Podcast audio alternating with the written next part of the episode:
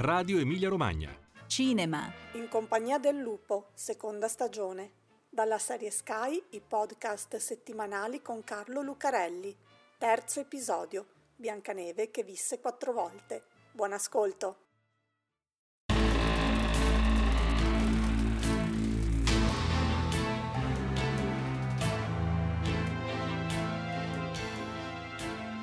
Conosciamo bene le favole. Ce le hanno raccontate così tante volte che ormai non hanno più segreti. Conosciamo i meccanismi, la morale, sappiamo perfettamente chi è il buono e chi è il cattivo. Il lupo, naturalmente. Ma è davvero così? Insomma, siamo sicuri che il cattivo sia proprio il lupo? In compagnia del lupo, il cuore nero delle fiabe nuovi episodi del podcast tratto dalla serie di Sky Arte con Carlo Lucarelli. Buon ascolto.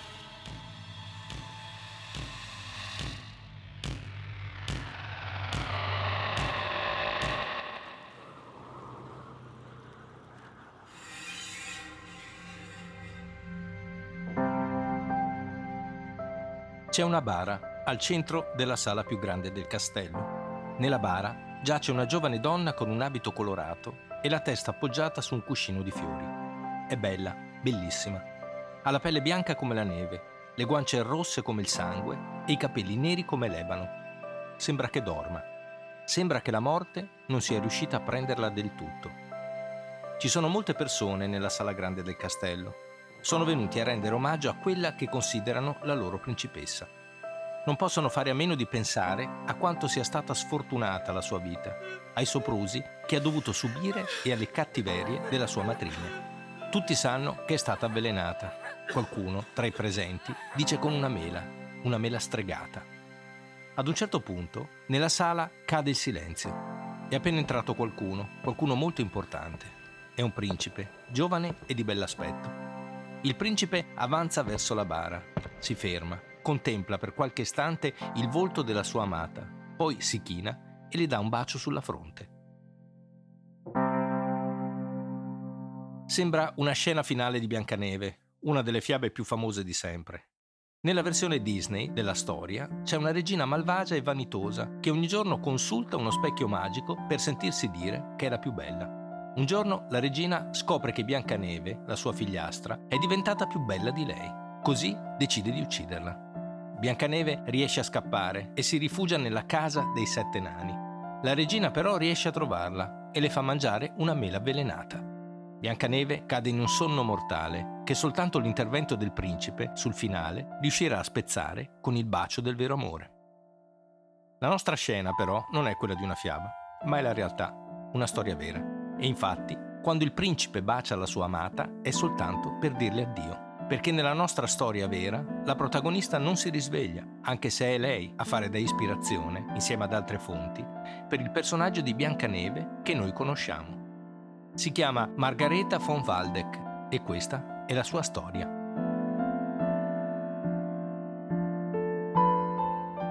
Margareta von Waldeck nasce nel 1533 a Bad Wildungen e perde la madre quando è ancora piccola. Suo padre si risposa con un'aristocratica avida di potere che si dimostra fino da subito fredda e crudele nei confronti della ragazza.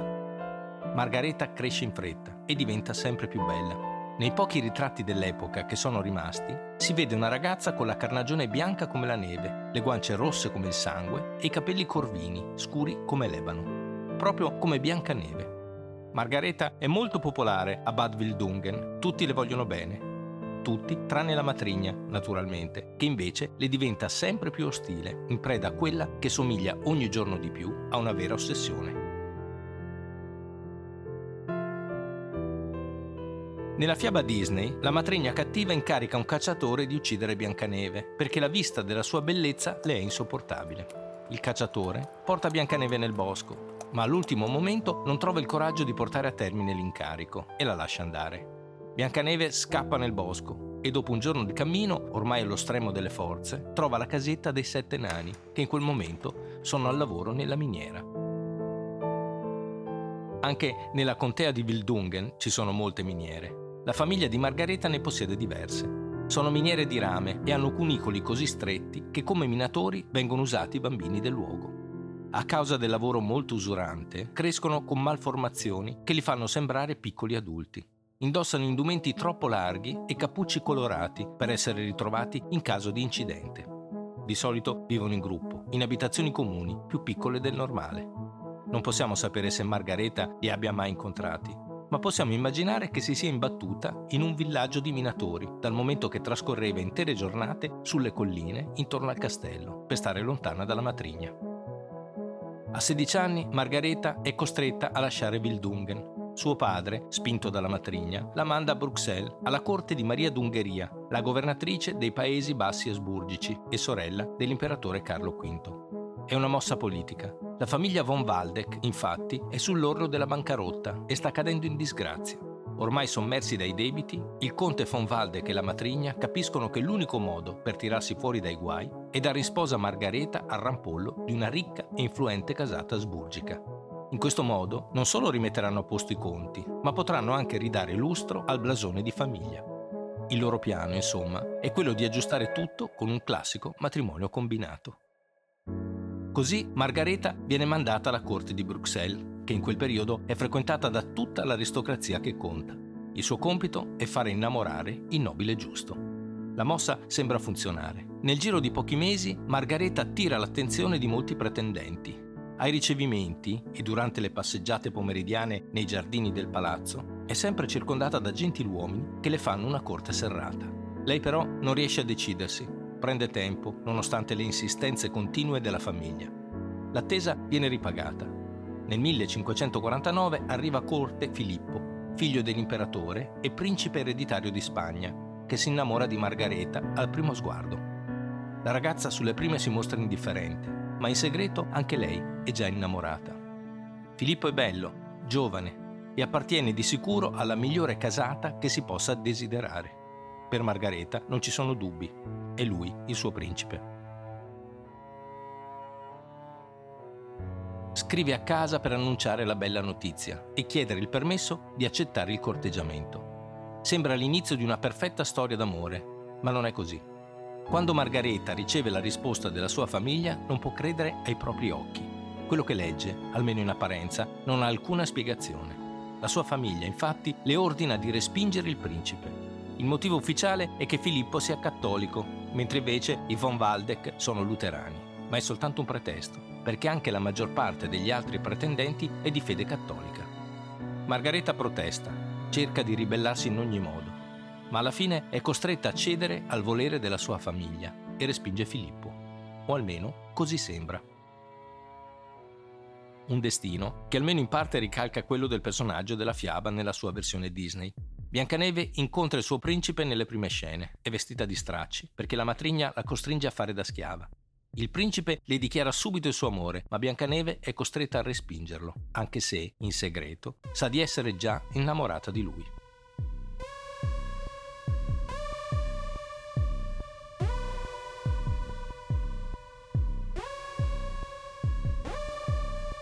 Quando pensiamo alla storia di Biancaneve ci viene in mente subito il film di animazione della Disney. In realtà la versione originale della fiaba è un'altra. L'hanno scritta i fratelli Grimm ed è molto diversa da quella che conosciamo. Talmente diversa da essere proprio un'altra storia. È un po' come se Biancaneve avesse avuto due vite, una prima e una dopo l'intervento di Walt Disney.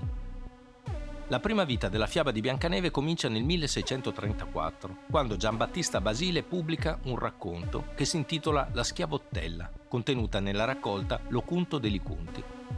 La protagonista della storia di Basile si chiama Lisa ed è una bambina. Quando ha solo sette anni muore a causa di un pettine che sua madre dimentica tra i suoi capelli. La madre chiude il corpo della bambina in sette teche di cristallo che nasconde nella stanza più inaccessibile del castello e poco dopo muore per il dolore. Molti anni dopo, la donna che ha preso il suo posto al castello si imbatte per caso nella stanza segreta.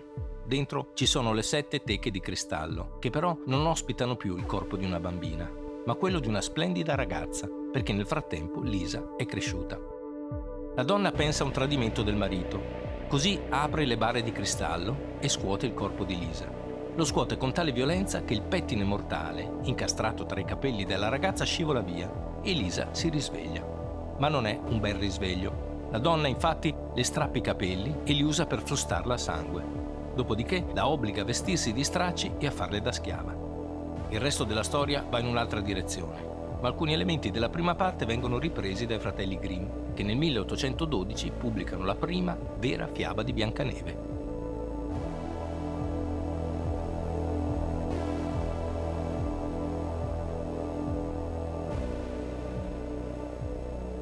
La fiaba dei fratelli Grimm comincia in un giorno d'inverno. Una regina è intenta a cucire guardando la neve da una finestra con la cornice fatta di ebano. Si punge un dito e una goccia di sangue cade sul davanzale. La regina allora esprime il desiderio di avere una figlia che abbia la carnagione bianca come la neve, le guance rosse come il sangue e i capelli neri come l'ebano. Viene accontentata. Poco dopo dà alla luce la bambina che ha desiderato e la chiama Biancaneve. Ma quando la bambina ha soltanto sette anni, la regina diventa gelosa della sua bellezza e decide di ucciderla. Non solo, vuole mangiarle il fegato e i polmoni con sale e pepe. Prima di ricorrere alla mela, prova a ucciderla soffocandola con un nastro e poi con un pettine avvelenato. Non è tutto. Quando il principe trova Biancaneve, non la risveglia con un bacio, ma fa portare la bara di vetro nel suo castello. Da quel momento cade vittima di un amore necrofilo nei confronti della ragazza. Pretende che il corpo rimanga sempre con lui, anche mentre mangia e dorme. Poi un giorno uno dei servitori, stanco di spostare la bara in tutte le stanze del castello, la apre e percuote il corpo. A causa delle percosse, il pezzo di mela avvelenata esce dalla gola di Biancaneve, che si risveglia. Lei e il principe si sposano e invitano la regina cattiva al matrimonio. Lì la costringono a ballare fino alla morte con un paio di scarpe arroventate.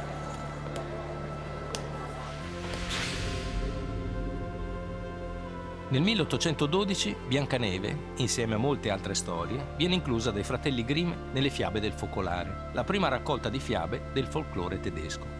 Alla pubblicazione i Grimm ricevono moltissime critiche perché le fiabe vengono considerate troppo violente.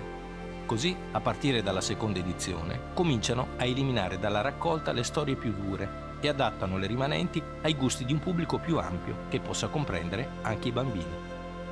Dopo continue revisioni, Biancaneve arriva alla sua forma definitiva con l'edizione del 1857.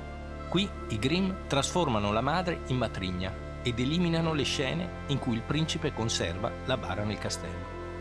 Adesso uno dei servitori inciampa in una radice mentre portano via la teca di cristallo dal bosco e il contraccolpo fa uscire il pezzo di mela dalla gola di Biancaneve. La seconda vita di Biancaneve inizia una mattina di giugno del 1934, quando un giovane produttore annuncia al New York Times l'intenzione di realizzare il primo lungometraggio di animazione mai prodotto negli Stati Uniti. Non solo, sarà anche il primo realizzato interamente a colori. Il soggetto del film è la fiaba di Biancaneve. Quel giovane produttore si chiama Walt Disney e tutti a Hollywood pensano che fare quel film sia una follia. In effetti, a quei tempi, realizzare un film del genere sembra davvero un'impresa impossibile. Ma Walt Disney non vuole sentire ragioni e investe tutto il suo patrimonio nella produzione del lungometraggio. Assume decine di disegnatori e pretende di approvare personalmente ogni decisione, anche la più insignificante. Per le animazioni impone la tecnica innovativa del rotoscopio. Attori in carne e ossa posano nei panni dei personaggi e poi vengono ricalcati con i disegni fotogramma per fotogramma. Per Grimilde viene usato il volto dell'attrice Joan Crawford, mentre per Biancaneve quello di Ginger Rogers, unito alle illustrazioni delle fiabe classiche.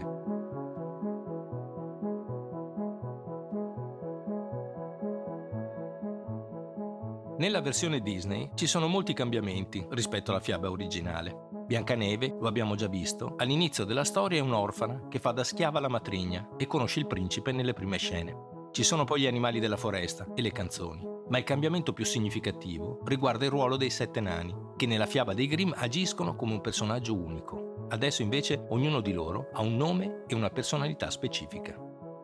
I disegnatori realizzano centinaia di bozzetti dei sette nani per definire ogni particolare, dal colore del cappuccio alla forma della barba.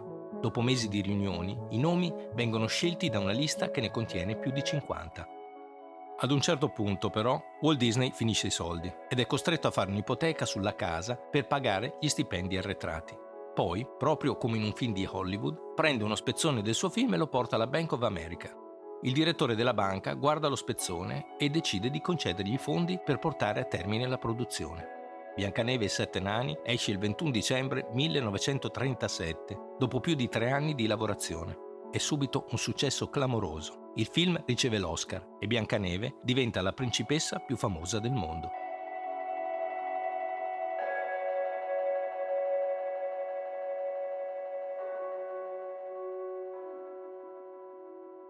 Due vite, prima e dopo Disney. O meglio tre, se consideriamo anche quella vissuta veramente dalla Biancaneve della realtà, Margareta. La sua storia però non finisce altrettanto bene. L'abbiamo lasciata alla corte di Maria d'Ungheria, a Bruxelles, costretta dalla famiglia a respingere il corteggiamento del principe Filippo. Ma come sappiamo, Margareta è innamorata di lui e così comincia a frequentarlo di nascosto. Per alcuni mesi i due vivono quella che sembra davvero la storia d'amore di una fiaba. Poi però Margareta si ammala. Durante l'anno successivo le sue condizioni si aggravano sempre di più e senza che nessuno riesca a capire di quale malattia soffra. Il padre, a quel punto, la riporta a casa, ma è troppo tardi. Margareta muore a soli 21 anni. Per i medici non ci sono dubbi, è stata avvelenata.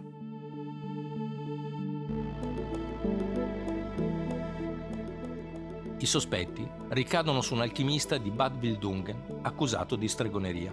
Qualche tempo prima aveva cercato di uccidere alcuni bambini con delle mele avvelenate. L'uomo viene arrestato e giustiziato. Il caso sembra chiuso, ma c'è qualcosa che non torna. Margareta ha cominciato a stare male a Bruxelles, dove l'alchimista non avrebbe mai potuto raggiungerla.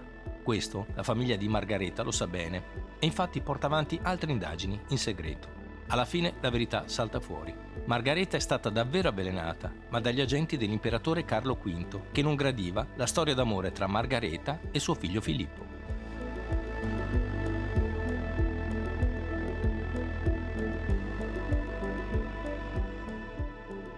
Una verità terribile, ma la famiglia di Margareta non può certo accusare pubblicamente l'imperatore e così è costretta a tenerla nascosta. La nostra storia sembra finita qui, e invece no. Nel 2019 Holger Kempkens, un archeologo tedesco, fa una scoperta che cambia tutto. Trova la lapide di una certa Maria Sofia von Erthal, vissuta in Baviera nel Settecento. È un ritrovamento singolare, perché a quei tempi alle donne, salvo rarissime eccezioni, non era concesso avere una pietra tombale. Kempkens studia la vita di Sofia e giunge alla conclusione che sarebbe lei e non Margareta il vero modello a cui si sono ispirati i fratelli Grimm per il personaggio di Biancaneve. Un'altra Biancaneve, insomma, la quarta. La vita di Sofia, in effetti, ha molto in comune con quella di Margareta e con la protagonista della fiaba. Anche Sofia è conosciuta per la sua bellezza. Ha una matrigna crudele e vive in un castello. In questo caso si tratta del castello di Lor am Main, in Baviera, una regione dove, a quel tempo, ci sono molte miniere che impiegano anche dei bambini. Non solo, la matrigna è molto invidiosa della bellezza di Sofia, che è più giovane solo di qualche anno. La considera una vera e propria rivale e per questo, allo scopo di umiliarla, la sottopone ad ogni tipo di sopruso. Arriva a rinchiuderla nei suoi appartamenti per giorni interi e a vietarle di stare nella stessa stanza assieme a lei. Nella storia di Sofia, però, c'è anche qualcosa in più. La sua matrigna infatti custodisce nelle proprie stanze un oggetto particolare che le è stato regalato dal padre della ragazza. È uno di quegli oggetti che possiamo immaginare solo in una fiaba, uno specchio magico, di più, uno specchio parlante. Nella fiaba, la matrigna interroga il suo specchio magico ogni giorno. La formula usata nella fiaba originale è diversa da quella che tutti ricordiamo e dice: Specchio fatato, in questo castello, hai forse visto aspetto più bello? Il tuo aspetto qui di tutto è il più bello, ma Biancaneve dalla chioma corvina è molto più bella della regina. Nella realtà le cose sono un po' diverse. La zona di Lor è famosa per la sua produzione vetraria e lo specchio magico è un modello molto raro, un prototipo di Remoji, realizzato a Magonza nel 1720. Si tratta di un congegno acustico che riproduce la voce di chi si sta specchiando, un oggetto che nel Settecento doveva sembrare davvero magico. È possibile vederlo ancora oggi, visitando il castello di Lor Armine, che nel frattempo è diventato un museo. Anche la storia di Sofia, come quella di Margareta, non finisce bene. Poco più che adolescente, esasperata dai soprusi della matrigna, fugge dal castello e vive nei boschi circostanti, come una vagabonda, per parecchi anni. Muore di vaiolo nel 1796 in un convento di Bamberg, senza essere mai riuscita a tornare a casa. la sua storia diventa subito molto popolare tra la gente del posto, che la racconta come una leggenda. Le correlazioni tra le vite di Margareta e Sofia con il personaggio di Biancaneve, sebbene ormai largamente accertate, continuano ad essere oggetto di approfondimento da parte degli studiosi, così come le radici della fiaba, che secondo alcuni sarebbero da ricercare molto più indietro nel tempo rispetto alla schiavottella di Giambattista Basile, addirittura nella mitologia norrena e greca, oppure nell'antico Egitto. La forza di Biancaneve, però, secondo l'antropologo Duccio Canestrini, risiederebbe non tanto nei suoi elementi arcaici, quanto nella sua abilità di declinare temi universali, quelli di cui parlano in fondo tutte le fiabe, con una sensibilità sorprendentemente vicina a quella contemporanea. Il tema dell'invidia, per esempio, è rappresentato dal personaggio di Grimilde come un vero e proprio desiderio di annientamento della rivale. Questo tipo di mentalità, a ben vedere, è dominante ancora al giorno d'oggi. Dice che possiamo prosperare solo sull'indigenza altrui, che possiamo essere ricchi solo perché altri sono poveri. Pensiamo di essere costretti a schiacciare i nostri rivali perché se partiamo dal presupposto che qualcuno deve per forza soccombere, non vogliamo di certo essere noi. Allo stesso modo, Biancaneve deve morire perché la sua bellezza sminuisce quella di Grimilde e non è contemplato che nel regno possano esserci due bellissime donne. Una deve per forza essere eliminata. Anche lo specchio della matrigna, simbolo di vanità per eccellenza, continua a esistere nelle nostre società. Secondo Canestrini, oggi più che mai c'è molta gente che si confronta ogni giorno con il suo personale specchio magico. Lo schermo del computer, il display dello smartphone, Google che ci propone le immagini dei VIP, i social network, qualcuno le ha chiamate le camere dell'ego, luoghi dove c'è una risposta immediata ai nostri desideri e allo stesso tempo un'esposizione a modelli spesso inarrivabili.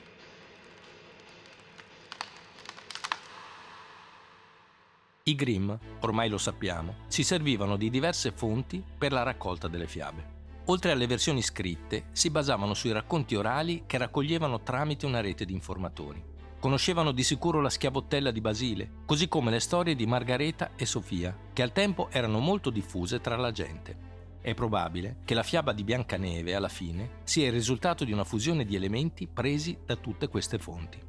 Il personaggio di Biancaneve, col tempo, ha oscurato le storie delle donne reali a cui è ispirato. Margareta e Sofia sono state a lungo dimenticate, forse perché le loro erano considerate storie qualunque, come ce n'erano tante a quel tempo, storie di donne sfortunate. Oggi invece sappiamo che le vicende di Margareta e di Sofia raccontano altro. Raccontano di due donne che hanno lottato contro i soprusi del loro tempo e hanno pagato con la vita, perché la realtà, lo sappiamo, non ha quasi mai un lieto fine ed è per questo che a volte è meglio nasconderla dietro una bella fiaba.